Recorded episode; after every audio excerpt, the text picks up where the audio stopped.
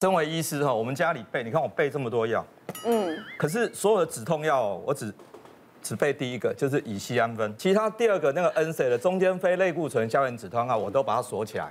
好，假如家人说他一定要吃那个药，因为关节痛啊，我说不行，要经过我同意。嗯，好，为什么？因为吃这种药哦，你想要吃只是用一般的胃药去顾的话，够得了。嗯，因为其实研究就做过说，这种药或者下面的所谓的我们在胃药里面有一个组织胺的这个阻断剂哦，那个还没有办法去阻止这个 NSAID 对肠胃的伤害，一定要用到 PPI。嗯，所以我就不准我家里的小孩随便去拿这种药，我说那个一定要经过我同意，而且要吃的话一定要加这个。就像我现在要跟大家讲的这个案例啊，就是一个三十五岁的女生。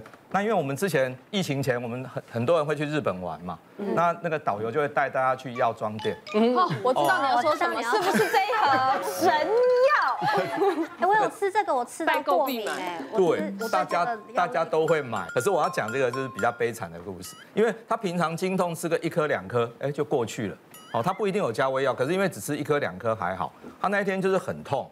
然后一颗没效，再吃一颗，结果那个再继续吃，他真的吃了四五颗，可是那个痛呢，从本来是下腹部慢慢痛，慢慢痛，哇，痛到上腹部来了，哦，完了痛到胃这边，他说这不太对哈，他就跑来看肠胃科。我说你到底吃什么东西？他就说这个啊，就我就去日本买了这个，其实里面有一个我们这个就是非类固醇消炎止痛，一个叫 Ibuprofen 一种一种成分，那个是非常伤胃的。那他当然他也没有知识说他要加这个很好的胃药，结果当然我们做胃镜一看，他胃里面破了十五个洞，而且出血了。所以这种药不要随便吃，难怪要吃的话一定要真的还是医师处方。难怪我那个来的时候，我吃这个药，然后我就也会胃痛，所以我就是整个人就是瘫痪一样，你知道吗？就下面痛，上面也痛。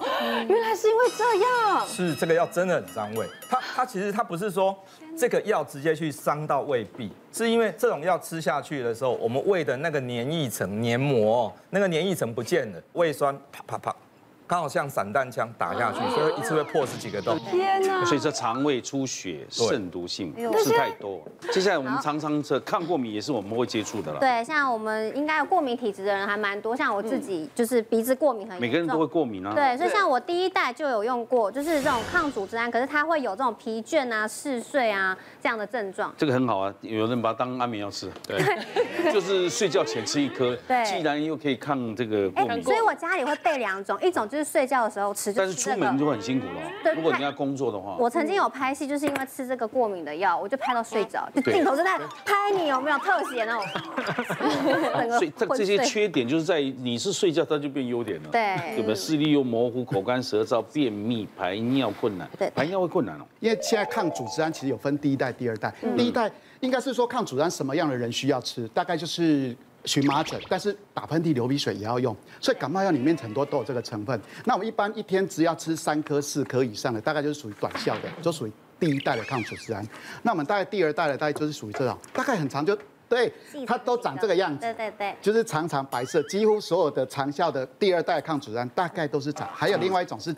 长这个样子啊？对，这个我大概第二代的就是大概皮肤科会开。对对对，对，因为大概第二代就是这个啊，其他没有了都是第一代。一因为第一代吃下去连省道道能哥哥真的是有人在医院说啊，我很痒，赶快吃，吃完开车开不回去，一定要停路边，他会疲倦、嗜睡、晕眩。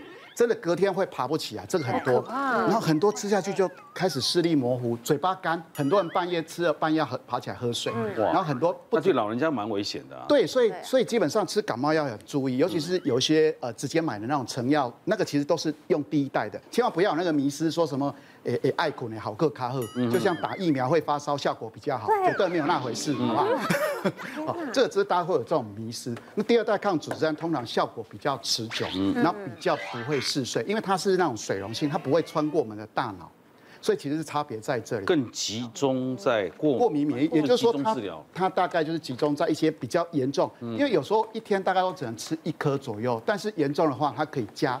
加大它的一个剂量。了解。有一天一个患者，大概她四十岁的女性来说，哎，黄医师，你知道吗？我好可怜，我好悲惨，我好不容易家人拜托我哦，疫情之前他说要去家族，就是家族旅游，很久没去玩了，好去这个外岛，澎湖就吃海鲜啊。全身荨麻疹。哎呦，怎么办？赶快去当地的医院求诊。好，那当地求诊的时候呢，好简单嘛，就是打打抗过敏的类固醇就好了。哎，当地也很熟悉啊，应该很多人就过来。对，就像最近不是又有全身接触性的，对啊，类似，所以其实很多情况都有，那海鲜呢，或者是一些小小昆虫都有哈。那所以他们一定很习惯处理，但是患者拿出他的健保卡，背面一翻开。这是他的药物过敏史，这么多药过敏，没错，他他药物过敏史是左边的，右边呢是他是写说目前用这些药，他意思就是说我用这些药不会过敏。医生一看到，他说，哎，这位小姐，你我们可能恐怕没有办法帮你做任何治疗，因为你会过敏。他说啊，医生，我我我我我告诉你，我我用类固醇不会过敏。呃，很难说，因为你那么多药过敏，所以我不帮不敢帮你打。他说我签切结书好不好？啊，不行，我还是不能帮你打啊，不然你自己有带药吗？他说我身上有一些黄医师开给我的类固醇，啊，不然你先吃你自己的就好了。哦，不要不要，啊你我我帮你退挂，哦不要挂号。要跟大家讲，就是说，其实有些人不知道，他以为只要有。消炎止痛药过敏，就所有的消炎止痛药都不能用，这个是一个错误的观念。嗯，所以这时候，其实如果你吃一个药过敏，一定要告诉各位观众朋友，你一定要告请医生或药师把你过敏的当下用那个药是什么名字，一定要写下来，不能说啊，我对止痛药过敏，完蛋了，你这一辈子没有一个医生敢开敢开。包括上面乙醯胺酚类的，没有一个医生敢看。事实上，这样会对你自己造成损伤。那那那几天怎么玩呢？啊？还是对，他就说他赶快回来，他没有心情玩了。对呀，啊，你接下来下一餐还是海鲜啊？他明天早上讲海鲜。他说他不敢再吃了，他没有办法，没有医生要帮他治。可是你要知道，你你很难处理。那个医院如果发生事情，他也要要送回本岛了。对，大家好，我是孟尚，那我是从事休闲产业。那我从小就是鼻子过敏的体质啊。那时候就呃会影响到我的呃喉咙跟耳朵，就是就是一连串不舒服这样子。然后到后来我又使用那个鼻喷剂，我去就是就是喷一下就会通了。那前期第一次喷，那时候可以撑八至十小时，然后到后来就是依赖性这样子，到后来就是没什么效果。然后之后就有去到那个耳鼻喉科去看医生，然后给我那个类固醇，就是喷长期的那种，对。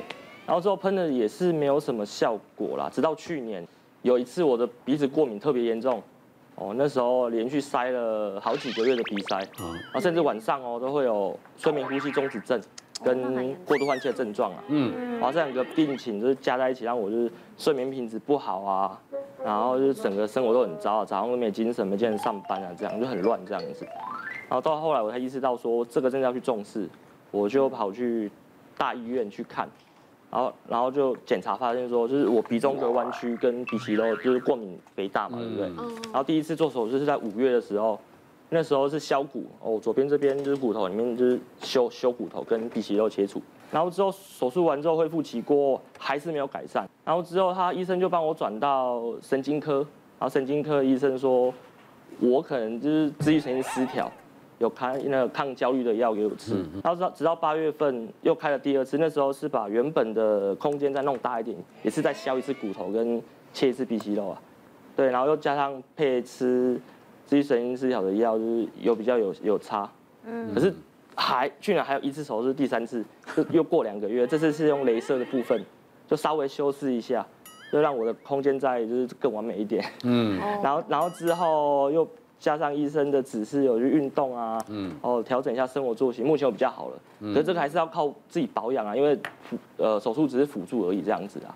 那你觉得现在改善多少？应该有六七成吧。六七成。可是如如果我还是熬夜，还是就是呃生活作息没有调整，还是一样会继续复发。保养不是光只是老年人啊，对，年轻人要懂这个，不然他真的，他如果这么没有神经，不然哪天睡着睡着送医院了。对啊，嗯，对，而且旁边都没有人。他自己能自觉。嗯，像我之前曾经分呃，我分享一个案例，我之前遇过一个六十岁的长者，他一个状况。啊前阵子刚去，因为全家去露营嘛，他去山上民宿露营。啊，因为他之前在房间有买过那种抗组织胺，他觉得效益非常好，因为鼻子过敏很严重。他有注意到说，他吃那个抗组织胺，他很好睡，偏偏他又认床，所以他就想说，阿爸，我就睡前之前先吃一颗，吃了之后他就开始睡觉。呃，偏偏那个环境真的是非常嘈杂，尤其露营，你也知道外面那些虫叫声。你说他是吃第一代？是的，他第一代，所以瓜哥指的那些副作用他都开始出现了。他开始嘴巴好干哦，好口好渴哦，他就开始喝水，OK，接下来问题就来了，他喝了很多水，他又睡不好，他补了第二颗。好，第二颗之后他喝了更多，他又更不好睡。接下来问题来了，他总共吃了三颗，还有大半夜他突然间太惨了，痛醒，他好想尿，但是他尿不出来，天哪，就跑出去外面，他尿不出来，然后就一直捶他的膀胱，痛到不行。后来受不了，赶快把他送去急诊室，后来就赶快单倒，倒了一千 CC 出来。哇！就做这个捶膀胱的动作非常重要。当我们憋尿憋了很多，不小心撞一下，骑脚踏车撞一下或车祸撞一下，膀胱是会爆掉的。所以不要小看这件事情。那为什么他会犯这个 NG 的一个行为？因为他吃的就是第一代抗组织胺，他非常容易嗜睡。那虽然说他助眠的效果非常好，但是因为他容易口干舌燥，他容易造成排尿困难。